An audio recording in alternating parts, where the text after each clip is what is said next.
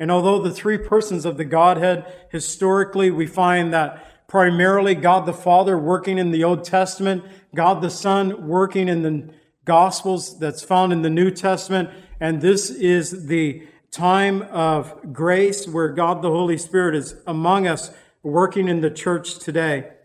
And the helper drawing people to Jesus, he also teaches believers about the nature, the words, and the works of Jesus.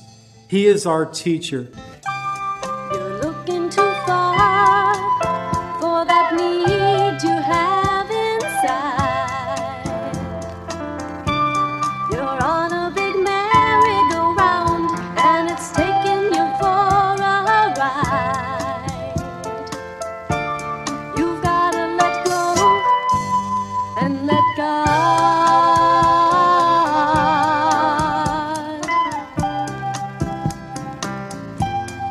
Welcome to the Cleansing Word. We invite you to stay with us as Pastor John Pinnell of Calvary Chapel Lake Villa takes us through a verse by verse study from God's Word.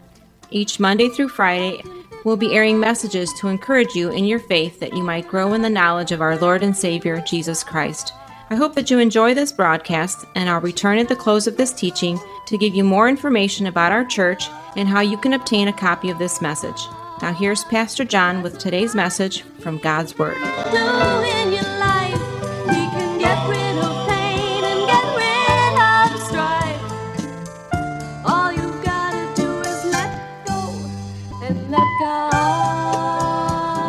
Find our places in the Gospel of John, chapter 14.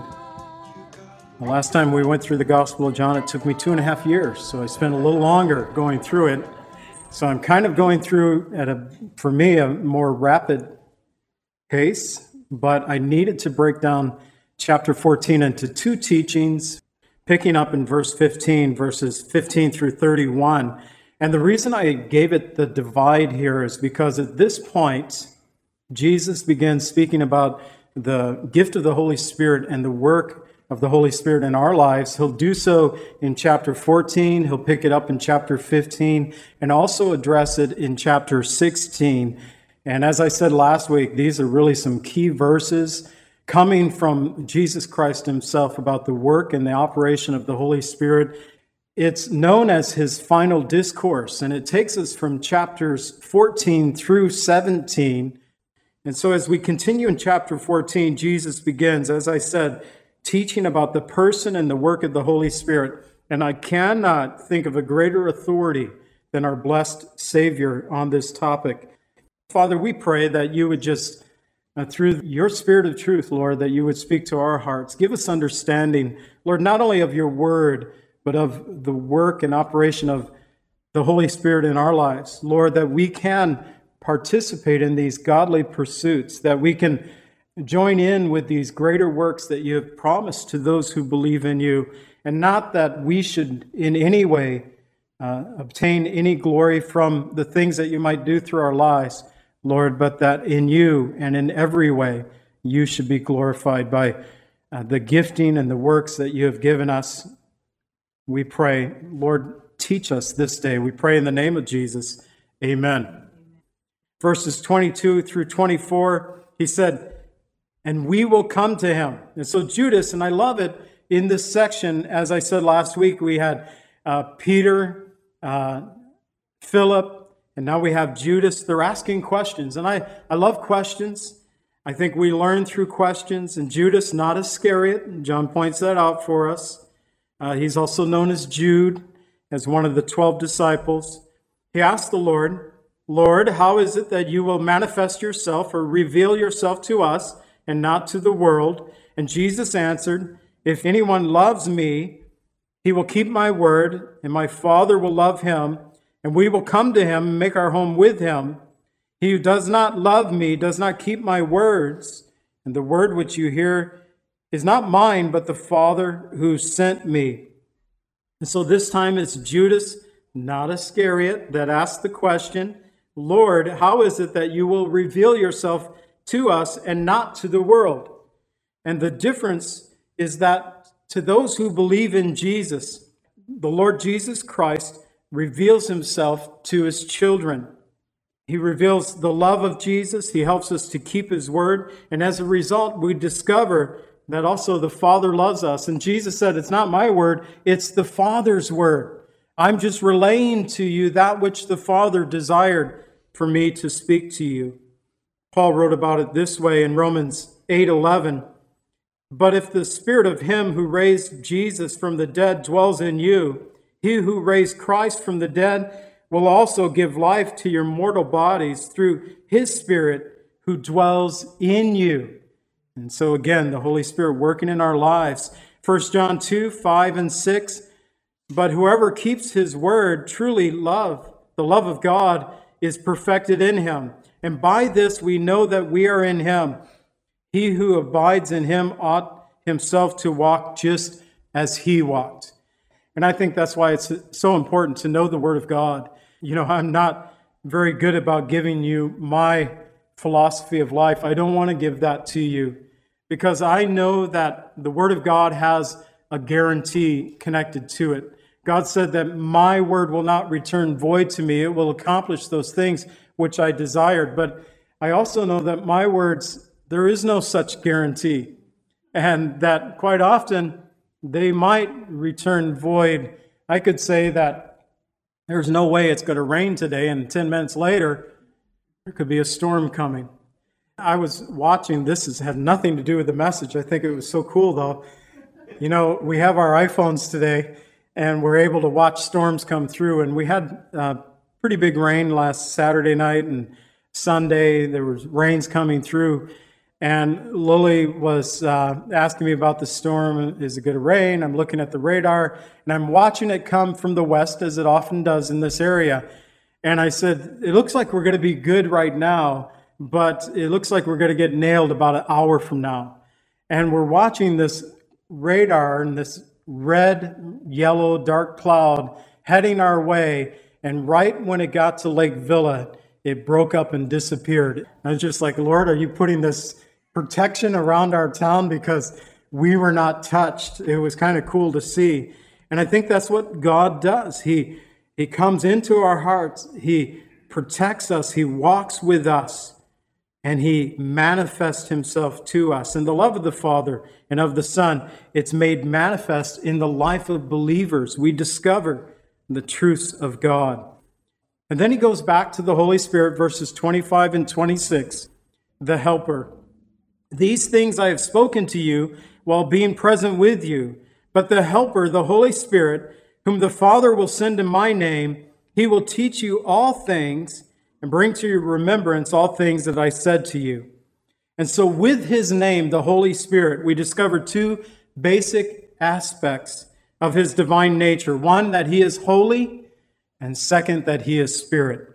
One, that he is holy, it's hagios in the Greek, it means to be sacred, and it could talk about uh, something being set aside as sacred, being physically pure, morally blameless, religiously or ceremonially consecrated unto the Lord, but the Holy Spirit is all of these things and more. He is pure, He is blameless, He is consecrated, He is holy. And Spirit itself, we find in both the New Testament, pneuma is the Greek word, in the Old Testament, it's ruach. They both mean wind or spirit or breath. Remember, Jesus breathed on the disciples and said, Receive the Holy Spirit.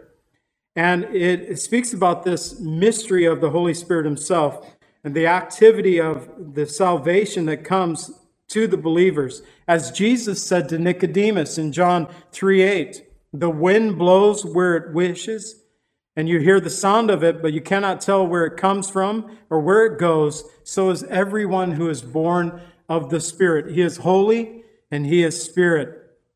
Not simply the force of God, but the third person of the triunity of the Godhead. It's God the Father, God the Son, and God the Holy Spirit, where each person of the Godhead works in unity to accomplish their divine purposes. And although the three persons of the Godhead, historically, we find that primarily God the Father working in the Old Testament, God the Son working in the Gospels that's found in the New Testament, and this is the time of grace where God the Holy Spirit is among us, working in the church today. And the helper drawing people to Jesus, he also teaches believers about the nature, the words, and the works of Jesus. He is our teacher. The great evangelist from Chicago, D.L. Moody, speaking about the need of the Holy Spirit work in the life of the church today. He prayed this over a hundred years ago. The greatest need of the church today is more of the presence and the power of the Spirit of God. I would say it is even more so needed today. This is something which Peter acknowledged as well in that first sermon on the day of Pentecost in Acts 2:33, where he explained, "Therefore being exalted to the right hand of the Father, and having received from God the Father the promise of the Holy Spirit, which he poured out this which you see and hear today. That he explained the activity of the Holy Spirit to the uh, Jews that were there in Jerusalem on that day, that this is the very promise of the Lord Jesus Christ, the helper coming upon us, the helper who teaches us and reminds us, I believe, of the nature, and the words, and the works of Jesus Christ. And finally, Jesus saying, Peace I leave you and peace I give, to close out this a chapter, verses 27 through 31. Peace I leave you, and my peace I give to you. Not as the world gives, do I give to you. Let not your heart be troubled, neither let it be afraid. You have heard me say to you, I am going away and coming back to you. If you love me, you would rejoice because I said, I am going to the Father, and my Father is greater than I. And now I have told you before it comes that when it does come to pass, you may believe. I will no longer talk much with you, for the ruler of this world is coming, and he has nothing in me. But that the world may know that I love the Father, and as the Father gave me commandment, so I do. Arise, let us go from here. And so, Jesus, by that arise and let us go from here, he's still at that last communion meal with his disciples. He's about to make his way to the Garden of Gethsemane. And as he makes his way to the Garden of Gethsemane, well, he's going to teach. And we'll read about those teachings in chapters 15 and 16. But here he begins Peace I leave, peace I give. Jesus saying, Let not your heart be troubled, neither let it be afraid. Has anybody here ever had a troubled heart? We all have, haven't we? In fact, I read this and sometimes I think, Lord, easier said than done. I know what you're saying, but my heart is troubled. And we have those uh, circumstances going in our lives. Uh, most of you know Mr. Don Sherwood. He was going through a, a troubling season in his life. He was actually doing some work around the church at that time as well. And I caught him one day in the foyer looking out the window, and I could just tell he was troubled. And so I walked up, put my hand on his shoulder, and from behind just said, Let not your heart be troubled. You believe in God, believe also in me. And uh, we ended up praying. And, and you know, sometimes what goes around comes around. And it was Mr. Sherwood who caught me looking out the very same window once with a troubled heart. It was probably when Lily was going through breast cancer that he came up and he put his hand on my shoulder, said the very same thing. You know, sometimes it is easier said than done. The Lord promised his peace. I don't know about you, but this is underlined in my Bible.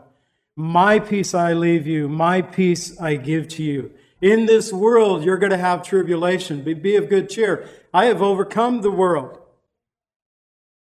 It has been said that you cannot know the peace of God apart from the grace of God. And so, the grace of God, it always precedes the peace of God. We need the grace of God first, but when we get God's grace, salvation through Jesus Christ, comes that peace. Romans 5:1 says, "Therefore, having been justified by faith, we have peace with God through our Lord Jesus Christ." Jesus did not come to bring peace on earth. We sing that every Christmas. And the angels did as well, right? But Jesus said to his disciples in Luke 12:51, "Do you suppose that I came to give peace on earth? I tell you not at all, rather division." In this world, there's going to be tribulation, but Jesus said, Be of good cheer. I've overcome the world. My peace I give to you, my peace I leave with you. And it's not that just finding peace with God, salvation through faith in Jesus Christ, but letting the peace of God rule our hearts. And that's what we need to learn as believers. That's how we have that untroubled heart by letting the peace of God rule our hearts. This peace that surpasses understanding, that guard our hearts and minds in Christ Jesus, as the Apostle Paul would write, and one that we have quoted from this pulpit often. Philippians 4 6 through 7 says, Be anxious for nothing, but in everything, by prayer and supplication, with thanksgiving, let your requests be known to God, and the peace of God, which surpasses all understanding, will guard your hearts and minds in Christ Jesus. The peace of God that surpasses understanding, that tells us that we don't have to understand the circumstances that we might find ourselves in. But in the midst of the troubling circumstance, we can find a peace that surpasses understanding. That peace comes from Jesus Christ. The late pastor, teacher, author it, it, it almost reads like Dr. Guzik's, but it's not. It's a little bit different. And uh, I'm having a hard time to even pronounce it properly. But he wrote True peace comes from yielding all to the will of God. Let him have his way. Let him solve the problem. And then the heart can be at peace. This is the peace Jesus had when he faced the agony of Calvary. It is peace grounded in the promise of the joy set before him, Hebrews 12:2. This is the peace offered to us as Christians. Christians do not need pleasure, affluence, influence, gratification, desires. Instead, they obtain peace through fellowship with God. Their peace is within, and the world cannot understand it, nor can it take that peace away. The world doesn't understand the peace that we can have in Jesus Christ, nor can they take it away. But Jesus said to his disciples here, I have told you. Again, a little cryptic, but he's saying, I'm going away. I'm going to come back to you. If you love me, you would rejoice because I said, I'm going to my Father. Verse 28 For my Father is greater than I. And now that I have told you before it comes, when it comes to pass, that you may believe. Three times we have the Lord specifically in the Gospels telling his disciples that he was going to go to Jerusalem, he would be arrested, that he would die and be put to death, and that he would rise again. And in each time we read about that, it's in the Gospels of Matthew, Mark, and Luke. Matthew, Mark, and Luke would tell us that they didn't understand exactly what Jesus was talking about. They were blind to this at this point. They thought Jesus was going to Jerusalem as a second coming Messiah. The Messiah that we're waiting for, that's the one that they were hoping for as well. They did not understand the mission and the work of the Messiah of the first coming. Don't get me wrong, it's the same Messiah, but he has two stages of his work.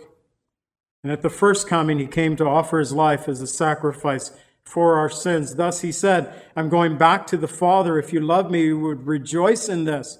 I'm going to the Father, and my Father is greater than I. But I tell you before it happens that when it comes to pass, that you may believe. And this is what happened with the disciples. Once they saw the resurrected body of Jesus, once the Holy Spirit, uh, the Lord breathed on them, they received the Holy Spirit. They gained the understanding of these, what seemed to be very cryptic teachings prior to his going to the cross.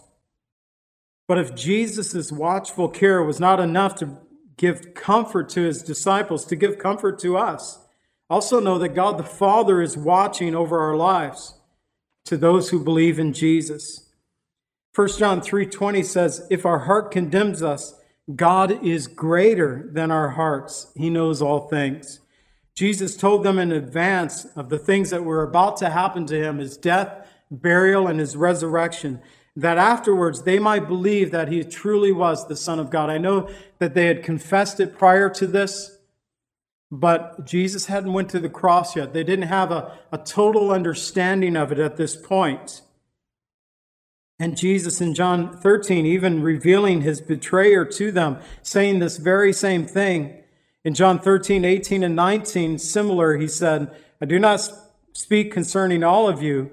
I know whom I have chosen, but that scripture might be fulfilled. He who eats bread with me has lifted up his heel against me. I tell you before it comes that when it comes to pass, that you may believe that I am He. So the Lord was teaching them in advance. And then He said, The ruler of this world, I will no longer talk much with you. The ruler of this world is coming. He has nothing in me. The ruler of this world, speaking about Satan's hour, it was upon them. It was going to be short lived, but it was coming upon him. The ruler of this world, Satan, who, when Adam and Eve ate of that forbidden fruit, they forfeited the right to rule over God's creation. God gave them dominion over his creation, and it was forfeited to Satan at that time. And Jesus calling him the ruler of the world in John 12 31, here in John 14 30, again in John 16 11. And Jesus came not only to pay the price of our sins, but to redeem the world back to his Father its rightful heir, Jesus Christ. This was Satan's hour, but thankfully it was short lived. Only for three days could he gloat over what happened to Jesus, because on that third day, Jesus rose again from the grave. 1 Corinthians 15 45 tells us the first man, Adam, became a living being, and the last man, Adam, Jesus Christ, became a life giving spirit. He says, This commandment my Father has given to me, that the world may know that I love the Father, and as my Father has given me commandment. I think verse 31 ties so importantly to verse 15. I didn't really put this in my notes, but a preacher can prepare a study and the Lord keeps speaking to him even as he ponders the things and and this could go on for another couple of days. I'll get my head wrapped into chapter 15 shortly, but Jesus began for us in verse 15 If you love me, you'll keep my commandments. And here in verse 31, he says that the world may know that I love the Father. And as the Father gave me commandment, so I do. Jesus said, I love the Father, I keep my Father's commandments. And then he said to us, If you love me, you'll keep my commandments. He reveals the importance of obedience, even the obedience of Christ to his Father. It revealed the love that he had for the Father. It revealed his mission and his work on the cross. The very cross of Jesus Christ is evidence of Jesus' great love and obedience to his Father. It's also evidence of God's great love toward us. In Romans 5 8, God demonstrates his own love toward us that while we were yet sinners, Christ died for us. And I love Romans 8, verses 31 and 32. What then shall we say to these things? If God is for us, who could possibly be against us? He who did not spare his own son, but delivered him up for us all, how shall he not with him, with Jesus Christ, freely give us all things? God, who did not spare his own son, he paid the ultimate price that we might have fellowship with God. God the Father, God the Son, and God the Holy Spirit. And it's my prayer today. Maybe you just need that hand of reassurance on your shoulder today. Let not your heart be troubled. You believe in God, believe also in me. For in my Father's house are many mansions. Peace I leave with you, my peace I give to you. Not that the world gives, do I give to you. Let not your heart be troubled, neither let it be afraid. It may be that the peace of Jesus Christ would guard our hearts and minds in Christ Jesus the Lord. Father, we thank you for your word, for what you have taught us this day, or perhaps, Lord, simply reminded us of these truths. I pray, Lord, now that you would work in our midst. We learned today that, Lord, you are with us, in us, and can come upon us through the empowering of your Holy Spirit. And we ask, Lord, that we would just open our hearts to you now. We'd receive that which you would have for us through your word. And now, as we close in this song of worship, Lord, if there are those who need ministering to through prayer, as Pastor Kevin and myself are down front, Lord, may they come, that they just come really before you to open their hearts to you this morning, and we'll pray with them. But Father, as we stand and sing this last song, minister to our spirits by the power of your Holy Spirit, we pray. In the name of Jesus, amen.